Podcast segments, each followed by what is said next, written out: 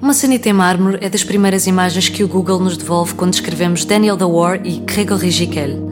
Não que os artistas plásticos tenham uma fixação no objeto, mas trabalham sobre a recuperação de mistérios tradicionais, como um trabalho em terracota, madeira, pedra ou têxtil.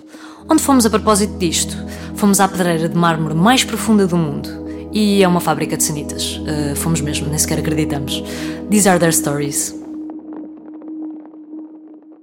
Bem, e agora vamos fazer a nossa visita ao núcleo de Pedreiras e aqui eh, nós conhecemos mais os mármores, sobretudo a partir do século XX, em que a industrialização se intensificou. Mas temos encontrado, e outros têm encontrado, muitos vestígios arqueológicos da presença da, da lavra, portanto, de todos os operários que tiveram ao serviço do Império, para o período do Renascimento e para outros períodos da história, em que eh, os mármores foram retirados precisamente destas pedreiras.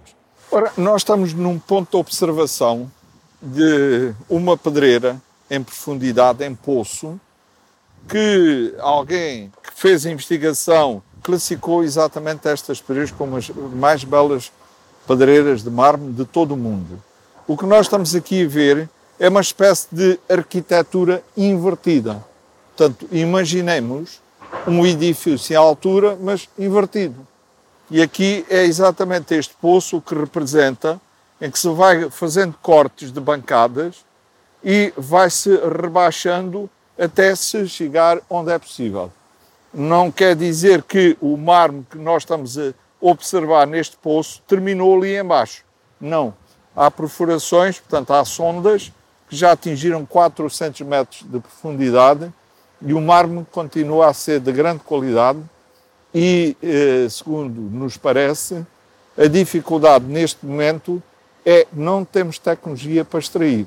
Ora, aqui temos um problema enquanto vamos encontrar outras pedreiras que têm uma rampa para as máquinas subir e descer, ir a pescar os blocos e vão largando o seu perímetro de lavra, aqui não. Eh, aqui está circunscrita a dimensão da própria propriedade.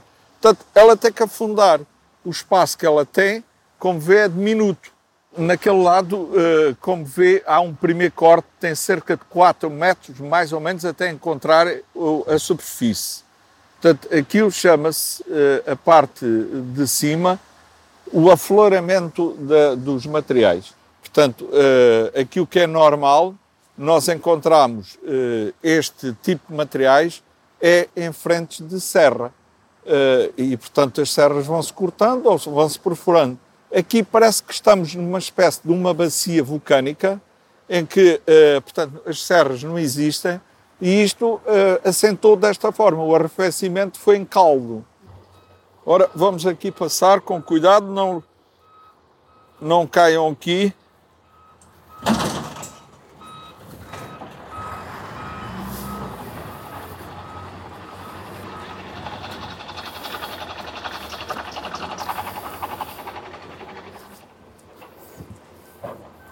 Uh, vocês não têm noção, mas vocês estão em cima de uma ponte muito estreita. Portanto, aquele lado tem uh, cerca de, aquele poço daquele lado tem cerca de 100 metros de profundidade, daqui temos cerca de 130 metros de profundidade. Nós estamos a passar por uh, blocos, são blocos que mais ou menos terão na ordem dos 15 a 20 toneladas, e, portanto, eh, eh, a diferenciação cromática entre eles é muito, é muito, é muito dispar. Eh, estamos aqui a ver um completamente branco e estamos a ver um mais cinzentado, que é também conhecido pelo pele de tigre.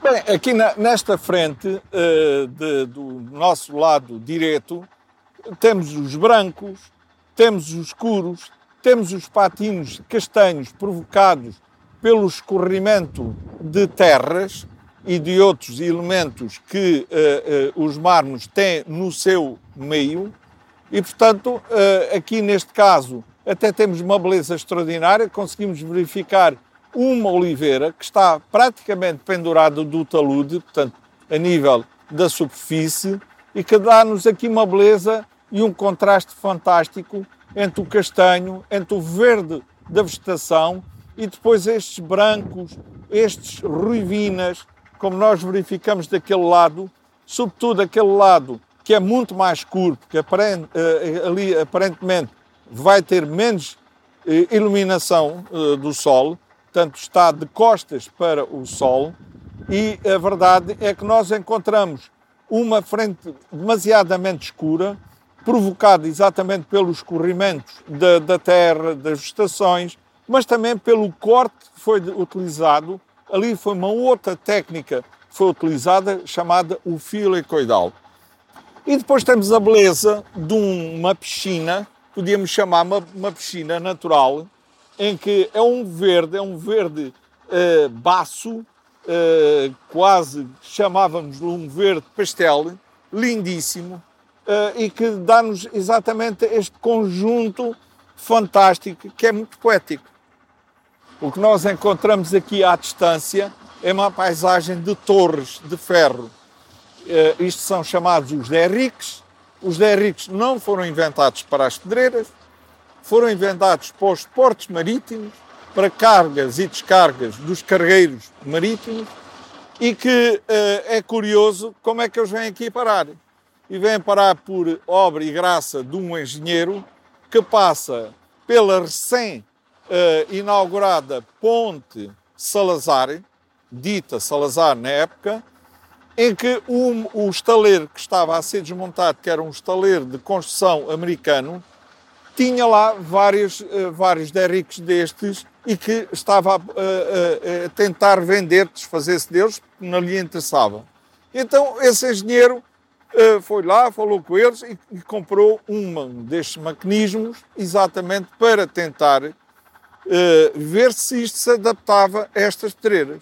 E resultou. A partir daí multiplicaram-se e nós hoje vimos quase uma seara de guindastes espalhados pelo, pelo, pelo este conjunto isto é um conjunto de pedreiras, aqui estão cerca de 40 pedreiras, mais ou menos. Um, e, mas o que nós vimos à distância é uma paisagem muito industrial de ferros em altitude. Este lugar particular toca, toca pela uh, dimensão que esmaga, a paisagem esmaga qualquer pessoa uh, ou uh, encontrar exatamente aquela chamada uh, arquitetura invertida. E esta pedreira tem um significado extraordinário pela, pelo seu perímetro, o seu diâmetro é um poço gigante e que já atingiu uma cota de profundidade de 150 metros. É uh, provavelmente a pedreira mais profunda do mundo, produzida pelo ser humano e que tem este impacto extraordinário de observarmos lá no fundo os trabalhadores que parecem pecinhas muito pequeninas. É um impacto extraordinário. Este poço tem à volta de três campos de futebol, cerca de 30, 30 uh, mil metros quadrados, uh, portanto são 3 hectares.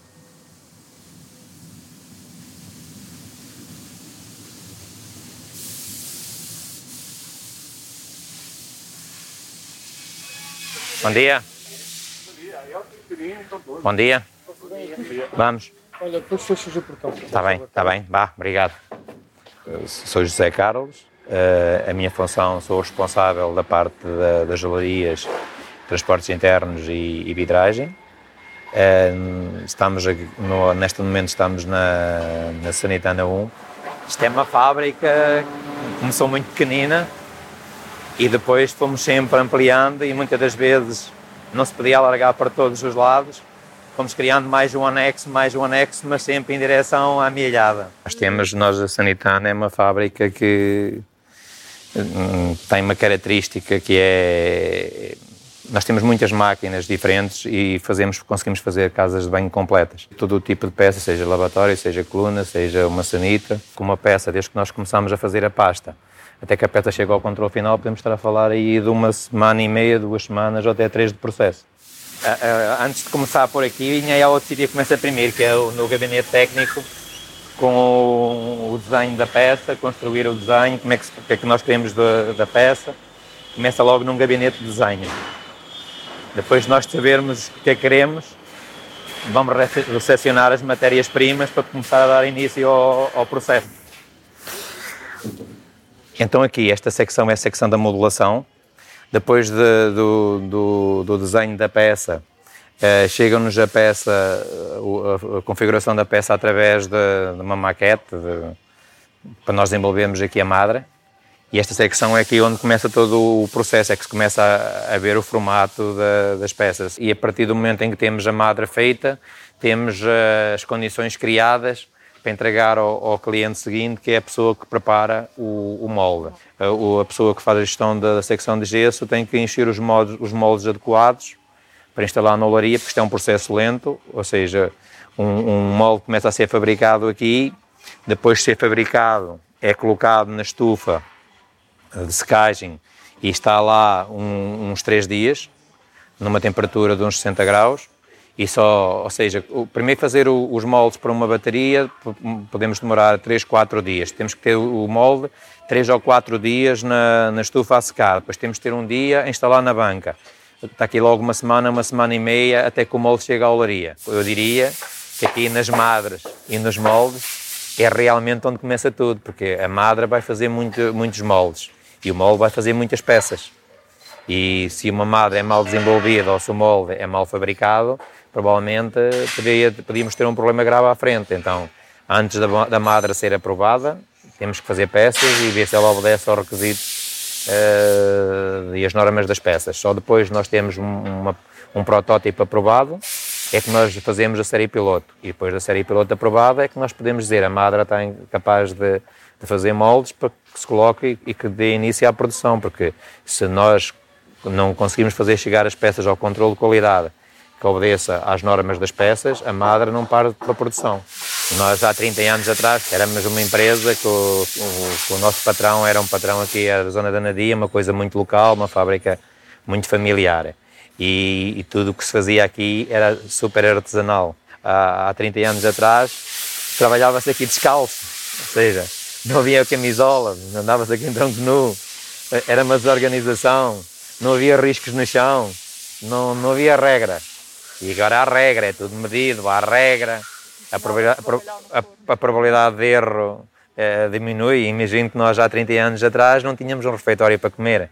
Eh, eu lembro-me de situações de uh, colegas meus trazerem, por exemplo, o bacalhau, colocava o bacalhau em cima de uma tampa, colocava-se dentro de uma gaveta do forno e fazia lá comer para comer na hora do almoço. Antigamente nós esperávamos qualquer coisa que acontecesse, agora fazemos acontecer. No fundo, nós agora dominamos e antigamente éramos dominados.